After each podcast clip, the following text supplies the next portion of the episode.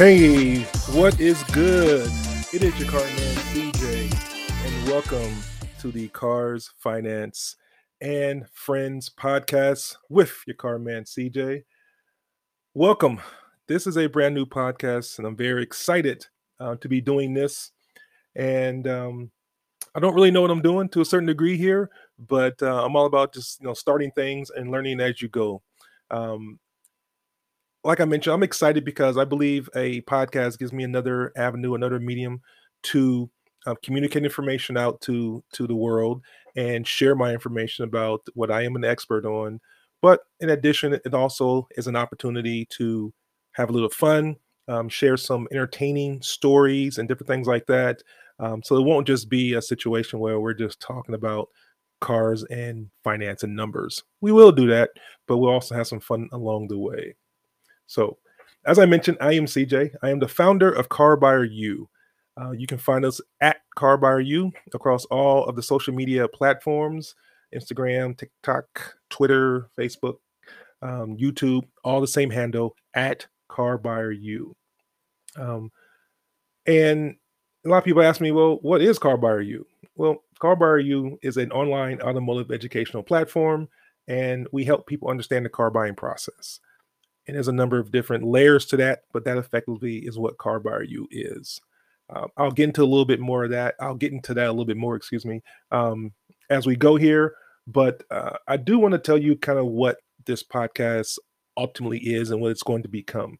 Um, this podcast, the main topic of the podcast is auto finance literacy and understanding the car buying process. But I also plan on having special guests from all walks of life whether that is automotive, finance, uh, entertainment, sports, entrepreneurship, business, you name it. So, in addition to being an auto finance literacy um, main focus, uh, we will have some fun. Um, this podcast will be entertaining, it will be um, informative, and so on a number of different levels. So, it won't just be one basic podcast, it will be kind of a, a variety podcast, if you will. But it is my it is my objective to make it entertaining and informative um, as we as we kind of move on. So, um, a lot of people ask me, you know, about me. A lot of people don't know me. I am a pretty private person. Um, social media was hard for me to to get on board with social media and put certain things out there just because I am a private person. But when I started my endeavor about Car Buyer U, I realized that it was important to uh, ex- embrace social media. And then along the way, it was important for me to show who I am. You know, there's a person behind the Car Buyer U brand and the Car Buyer U social media handles. So if you have been following me for any amount of time now, you've noticed that a lot of times it was always my logo or branding or something that was listed as my avatar and different things like that. And I've kind of moved more towards, you know, putting my picture and showing my face, uh, doing more reels and different things like that to show people that there's a real person behind this and you know i want them to to see me and embrace me and understand that hey you know i i am a regular person just like you guys are. I just happen to have some information that is very very helpful to the masses from my experience and my knowledge. So a little more about me. Um, i grew up in the car capital and entertainment center of the world. We call that place Los Angeles. And I have always loved cars and I've always been intrigued by business. Um, obviously, growing up in LA, I guess you're going to see cars. You're going to see a lot of cars. Uh, you're going to see very nice cars. You know, when I when I was growing up, I was exposed to a lot of different things, um, and I did see a lot of nice cars. And I just, you know, as a kid, gravitated towards cars. I had my Hot Wheels. I had my little toy cars, and I used to always love cars. So as I got older, I just went from the toys to the real thing. And um, uh, you know, from a business standpoint, my dad was an entrepreneur. Um, you know, for fair a fair level of success. That's a whole nother story for another episode there. But I was exposed to that from him. And you know, as I got older and grew up, I typically uh, not typically, but I, I just gravitated towards business. So I've always had a business mind. I've always had an entrepreneur mindset. And you know, quite frankly, I didn't really act on it in the right way, you know, my you know my younger years as I as I grew up. But ultimately, it's never left me. and so it's something that I've always been interested in. And now I'm just really, really focused on that aspect of things, and um, you know, to help that succeed and move forward with that. So that gives you uh, a little background, initial background uh, about where I grew up. Um, but you know, from an industry background, and trust me, I will talk more about me. Uh, I have a lot of stories, uh, some very interesting stories. Because I will say this: I did grow up in LA. I have a lot of friends, obviously, who grew up in LA with me. Uh, I played basketball, and I was okay. We'll just say that I was okay, maybe a little bit better than okay. And a lot of my friends that I play with were also really good, not just okay. They were really good. So I had a lot of friends make it to high levels of sports, um, professional levels, basketball, football, um, but primarily basketball. And so, you know, being exposed to them and seeing what their journey was, and you know, always keeping in touch with various people. As I matriculated through and eventually got into the car business, you know, people. Let me let me explain this. Entertainers and athletes, for example, okay, they have a very small world. Their world is very confined. And the problem that they have is they don't have a, a, high level of trust because they have so much money. And everyone who comes at them who they don't know, you know, they have to kind of figure that this person is trying to get money from me, you know, so they're very cautious about who they deal with. So in my case, knowing these people who I grew up with or played basketball with, or whatever the case may be, they know me. So once they found out that I was in the car industry, um, because my very first job was working for Mercedes Benz, we'll we'll touch on that in a moment. They trusted me because they know me, and so it was really easy to work with me and you know develop uh, a working relationship with them. And when someone in those industries, again, entertainers, um, actors, uh, athletes, you know that type of people, um, once they find someone who they work with, who they like and trust, they refer that person to everyone that they know because they all had the same problem. And so by me working with and knowing with some of my friends who I played ball with who made it to the league, they go out and tell other guys around the league. And so those guys are basically, hey, this you're vouching for this guy. Great. You know what? This, he's one of us. We can trust him. You know, he's in the inner circle, if you will. And so it just kind of went on from that. And then it just kind of snowballed. So you know, you, you, you work with a guy that you know, and then this guy you know talks to another guy another team, talks to another guy with another team, talks to another guy with this team, and so so then you're getting various phone calls from guys. You know, first it started with the local team, so the, the Lakers and the Clippers and those guys working for those guys, and eventually it starts to spread to guys at other teams in other cities and different things like that. So I'm working out deals. I'm shipping cars all over the, all over the country for these guys, and just developing my my name brand, my name recognition, and different things like that in that trust level um, eventually it rolled over into the entertainment world because athletes and entertainers know each other. These guys are at parties, they do certain things. Hey, you know, what are you looking for a car? Man, I got a car guy. Go talk to my guy over here. And so then now you're in the same inner circle with the entertainers uh, and, and, the actors and the, and the musicians and the rappers and all that type of stuff. And so then you're getting more opportunities. So, you know, from that perspective, it was great. I, I ultimately ran the sports entertainment division for Mercedes Benz and that was great because you know it was just fun.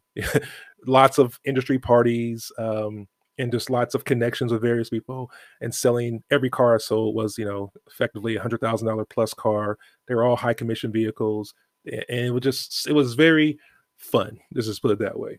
And like i said some of those stories we'll say for other uh, podcasts but um, effectively that's kind of how things kind of snowballed for me you know within the within the industry so a little more about my industry background because that was very specific towards one thing. But um, you know, around the 2000, I believe it was, is when I started working uh, in dealerships. I started working as what we call a green pea salesperson, brand new, you know, to the to the car world, brand new to car sales. Didn't know anything, so you're very green. So that's where the term green pea comes in.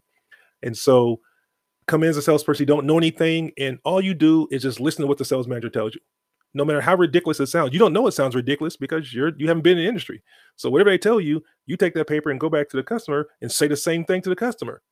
And sometimes the customers have these look on their face like, really? But you'd be amazed. Salespeople in the car industry make the most money when they first start out because they don't know anything, they don't know any better. Whatever the sales manager tells you, you go tell the customer. And a lot of times you know they're taken back but eventually you get a deal done and you make all the money because the sales managers are always trying to make all the money initially right? And that's how you make the most money when you first start out. You don't know any better. And then as you go along in your car um, career you start to learn how the business works right? And so then you almost learn too much for your own good. You you you think you know more than you really do. And so instead of just going back and telling what the sales manager told you, you start to negotiate with the sales manager, right? Oh, well, this customer won't do this. They won't do that. They won't do this. You know, the customer didn't say anything. You're saying that because you think the customer won't do that. You we actually become worse salespeople, you know, as we kind of get a little more experience. So you go from making a lot of money, then you kind of dip down because you're hurting your own money because you you think you know it all. And then ultimately you realize that okay, I need to stop doing that, right? And even though you have the knowledge now, but you kind of go back to the same principles that you had when you were a green pea salesperson, and then your income starts to go up again.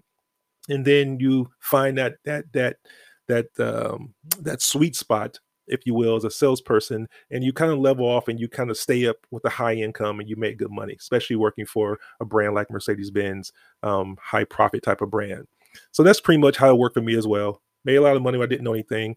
I thought I learned everything. I thought I knew everything. Then my money dropped. Then I realized I need to, you know, stop doing that and then, you know, just work the system as it's designed to. And then my money went up again. And then once I got really good, my money just really went up because you understand how to sell cars, you understand people, all these type of things that go into why I'm doing what I'm doing now because the system is completely rigged against the consumer when you buy a car 100% rigged against the consumer. Um, but i worked in dealerships for about 10 years um, and i've held various roles uh, obviously salesperson sales manager finance manager um, inventory control manager finance director general sales manager you porter. Uh, i have gone out and getting cars from the back and you know take them to the car wash and things like that. So i've done virtually every job within a dealership on the sales side didn't do a whole lot on the service side, or what we call fixed ops, but I did a lot on the sales side. So uh, over 10 years of experience about doing that and developing relationships with the finance companies and the banks and different things like that, understanding how to sell cars to people, uh, understanding that, you know, the car industry preys on emotion and lack of knowledge. That's the main things that they use against people. And most people don't even know when we're doing things to them. They really don't. I try to exp- explain a lot of these things and some of my posts and different things like that. But again, I look at it as people are like that salesperson curve, right? They think they know certain things and they really don't. And we're we're ultimately we end up using those things against that person and they don't even realize it.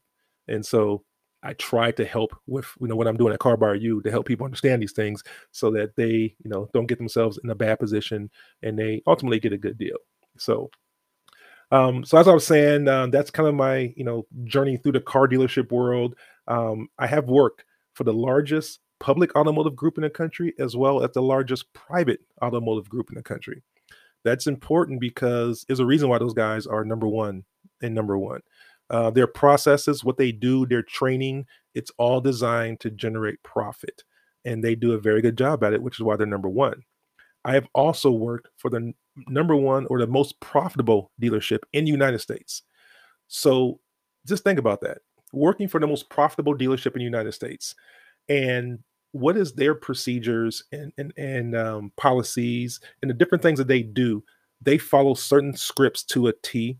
Okay, they have processes in place that they do not deviate from ever, and that's why they're the most profitable store. So, so understanding that, working for them, I've learned the inside you know information inside knowledge about what they do to generate so much profit and how it works against the consumer because the consumer doesn't realize it one and two they're so caught up in emotion because oh this is an awesome car. This is this is great especially at the luxury level. I was at mercedes-benz for the most part and you know people come in there especially if someone's never had a mercedes or you know maybe they're going from a smaller mercedes to a, a bigger mercedes what i call a real mercedes and they're so emotionally attached to that car that we can do almost anything, you know, to them from a from a finance or deal standpoint that's going to help maximize the money for the dealership. What I say is this: the dealership is legally robbing the consumer. I had to say legally. The majority of these dealerships are owned by, you know, conglomerate corporations. They're billion dollar corporations. They're not going to risk that to try to steal three thousand dollars from you on the deal. But what they're going to do is they're going to position uh, themselves in their in their processes and how everything works with that dealership. They're going to position it so they maximize the most profitable profit that they can. They will squeeze as much profit as they can out of that uh, deal legally. And so it may not always be 100% ethical, but it is legal and they will make their money. Very similar to how the process works in Vegas. We've all probably been to Vegas or been to a casino. It doesn't have to be Vegas, it can be on the East Coast somewhere. But casinos are set up a certain way, and they're all set up the exact same way. They're set up to be confusing, they're set up to be inviting, and they're set up to keep you there. Okay. Casinos, you ever notice the carpet at a casino and and the flow of the of the um of the walking patterns and traffics and everything else? They're gonna they're gonna steer you through a certain point where they want you to go. They're gonna make it look confusing so that you don't really know exactly where you're at. They have no windows in casinos. They have no clocks in casinos. This is all done for a reason because they don't want you to leave. They don't want you to know what time it is. They don't want you to see it's getting dark out. No, they want you in there and spending your money. Dealerships operate in the same capacity. They they do things to confuse you and to to direct you towards emotion as opposed to logic. And emotion's the number one killer um, to a consumer. It's the number one thing that's going to help the dealership make profit. It's the number one thing that's going to hurt a consumer from getting the best deal they possibly can. So again, all these things I really try to communicate to people um, with with Car Buyer U because it is important. It it is true, and you know people can say what they want. Oh, I've bought cars for years. I know this. I know that. One thing I do know is this: the industry makes a lot of money. The top ten uh, finance auto finance lenders generated about a hundred, excuse me, eight hundred and ninety-five billion dollars in revenue last year in 2021. Think about that. That's just the top 10. The top 10 generated 895 billion. So that's those are the loans that they gave out. They generated 895 billion dollars in revenue in one year. So what's the profit margin on that? Probably pretty high. Probably pretty high. Even if you assume the worst credit and, the good credit, you're still assuming probably an average credit per, uh, excuse me, uh, average credit rating. I don't know, probably eight or nine percent, and they're loaning their money out, especially in 2021 before the rate hikes went up. They were loaning money out for damn near zero percent, one percent, and they're going to charge on average eight, nine, ten percent. If you factor in the great, you know, prime, super prime customers, and you factor in the subprime customers, they probably average about ten percent. So if they're getting money for one percent and they're loaning out for ten percent, that's a public school math tells me that's a nine percent spread on eight hundred and ninety-five billion dollars and that's only the top 10. But people will tell me, oh, I got a great deal. Really? Well, if everyone says they got a great deal, why are, are the finance companies making so much money? The number one car dealer uh, in the country is Toyota. I believe they had revenues of about 200 and, oh, excuse me, it's not, it's now Volkswagen. Volkswagen was the number one automotive brand in the United States last year, and they generated about $263 billion in revenues. Okay finance companies making money, the dealerships are making money, right? Hmm. Or, or the automotive groups are making money, the manufacturers. So now the dealership level, the top dealership group in the United States is AutoNation. AutoNation owns the most dealerships. They generate the most profit. They generated in excess of about $250 million in revenues. So all these guys are making all this money, all this revenue, all this profit, but consumers seem to think that they know how to buy a car and I got a great deal. No, you really didn't get a great deal. You thought you got a great deal, but in reality, um, they they they got the majority of the profit. So this is why I created Car Buyer U. This is why I have this podcast because I want to get my information out and try to help people, maybe answer some questions, and just really help get the word out about hey, if you do follow these basic steps here, you'll get a better deal than you can possibly get. I'm not saying the dealership shouldn't make money. They're still a company. They're they're they are a, a for-profit organization. They're going to make some profit. They're going to make some money. They got to pay their people. They got to keep the lights on. We understand all that. But it's the gouging that I have a problem with. This is one of the reasons I got out of the industry. Because, um, like I mentioned earlier, I worked in the dealership for 10 years, but I've also worked on the other side uh, for about 10, 11 years now, and that is the banking side. I have been a um, bank rep, which is a fi- auto finance um, dealer rep, uh, consultant, and trainer, as well as um, an actual uh, bank rep for you know the past 11, 10 or 11 years. So I am now on the side that is looking at and approving loans. And, you know, my actual, I have actually, I still have a day job. I create Car Buyer U, but I still have a day job. And my day job is I am the regional auto finance director for a for the largest bank in the United States. I am the person, or at least the team that that, that I oversee, a, a team of underwriters and myself. We are the ones who approve the deals that the banks send in. And so, you know, I, I say that because I really want people to understand that you're you're listening to someone who literally is making the decisions about people who are trying to get a car finance. And so when I create a course or a book about what you need to do to get your best, you know, deal, it's coming from someone who worked in a dealership for over a decade, who sold the car, who did the deal in finance, and now this person is also on the other side of that phone. And so once the dealer sends that deal in, so now I'm the person who looks at the deal and determines if this is going to be approved or not. So I can't think of any anyone else who would be more qualified to do exactly what I'm doing, which is instruct people on how to buy a car, one the right way, and two, what you need to do to make sure you get your best financing. And part of that is credit, you know, and, and we're going to have a lot of conversations about credit. Uh, that's the very first thing in my book is we talk about credit if your credit's not together, my first recommendation is always is get your credit together. And if you have to get a car, you know, right now, understand that too. You know, we can still help with that as well. But understand that if you do do that, you got to put a plan together because that's not going to be a great deal. But you have to have a car. We have to get you to a point where you can flip out of that car at some point and get into a better deal. Most people in the subprime market just you know it's it's a it's a revolving door basically. They always end up in a bad deal. They never repair their credit. They never you know i shouldn't say repair. They never get their credit together to get themselves in a position to get a better deal next time. So again that's a whole nother uh, episode that we will definitely talk about.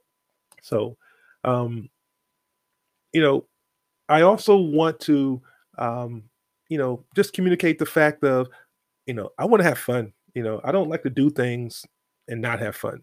Uh, I, I I'm, I'm I will be bringing on guests who are fun, and sometimes the conversations may have nothing. We may talk about their favorite car, but other than that, we might want to hear some stories about certain things. Okay, because um, I've known a lot of people and like I've done a lot of things, and you know we will talk about the Playboy Mansion story. That's a story that we will talk about as well down the road. Um, hope I don't get in trouble with that one, but uh, it's it's it's fun and it's nothing bad. Obviously, it's just it's just fun and entertaining. Living in Los Angeles does have its perks, um, but that gives you a little insight, you know, into me and uh, into why I, I, I do what I do. Um, I I have a great story in the next podcast. I'm gonna tell a great story. Uh, it's called the case of the twenty four thousand dollar Honda, and it really encapsulates why I do what I do right now. It's funny because I put that in my I put that in my book as well. It, it's such a a life changing you know situation for me that I had to reference that you know in the book because you have to have a why. Uh, people have to have a why as to why they do everything, and my why is not money. It's not just you know if my if my why was money, I would still be working for the dealer because I can work for a dealer and easily make probably a quarter million dollars a year um, but I wouldn't feel good about myself because I'll be putting people together. I will be gouging interest rates and doing different things like that. Things you would have to do to make that kind of money in a car dealership. And, you know, one of the worst feelings is sitting across from a single mom who has three kids, you know, whose credit is shot because of a divorce or whatever the case may be. And as a finance manager, you have to sell her an extended warranty, um, you know, some some paint protection stuff or whatever the case may be, LoJack and all this other stuff. Because if you don't, you don't make any money because the finance manager doesn't make a dime until they sell uh, things within the finance office. But you look at the deal and you realize that man, she's already stretched you know, based on her credit, based on her income. The sales department already got her maxed out, but I got to add some more money to it or, or I don't eat. And if anything goes wrong, anything goes wrong in that woman's life, she won't be able to pay the car note. And then it's going to be a repossession and her credit will continue to be bad. So, yeah, I, I didn't want to do that anymore. So I got out of the um, dealership world. So now I'm on the other side and I am trying to help people. So that pretty much gives you a little insight into me. Um, we'll we'll talk a little bit more uh, in detail about some of more of my backgrounds and go into some stories and get into some, get into some specifics about what uh, you need to do to really position yourself, you know, to get your best deal and not get you know taken you know, by the dealership not let the dealership legally rob you you know what you need to do to save thousands of dollars on your next uh, car deal that's what i'm all about so please follow us on all the social media platforms at Car Buyer U, Instagram, Twitter, TikTok, um, YouTube, Facebook. We're all there. And um, you can also check out our website at, excuse me, carbuyerU.com is the website. Um, I have a blog there. I have a, a, payment calculator there, as well as a online store where you can you can grab our products. We have four products right now, three ebooks, and a um, a digital course, an ebook on Car Buyer's Guide for purchasing, the Car Buyer's Guide for leasing, um, and how to buy a car in your business name the right way. Um, and there's also a digital course, the Car Buyer's Guide digital course, which effectively, you know, explains a lot of information that's in the Car Buyer's Guide in the digital format. You know, some people prefer to to listen and watch a video as opposed to read it. Um, so those are, are the four courses that we have up and available. They are absolutely packed with information that will help you get your best deal on your next car purchase. And that's why I want to cover my background, exactly, you know, what I did. Um, we'll talk more about, you know, where I went to school and some other things later on. But, um, you know, I, I know this industry. I know the car business, the dealership world. I know the auto finance world and I can definitely help people make sure they do not get, you know, the short end of the stick when they are inside the dealership because it is set up against you. So just kind of keep that in mind. So until next time, appreciate you listening. You guys have a great one. Be well.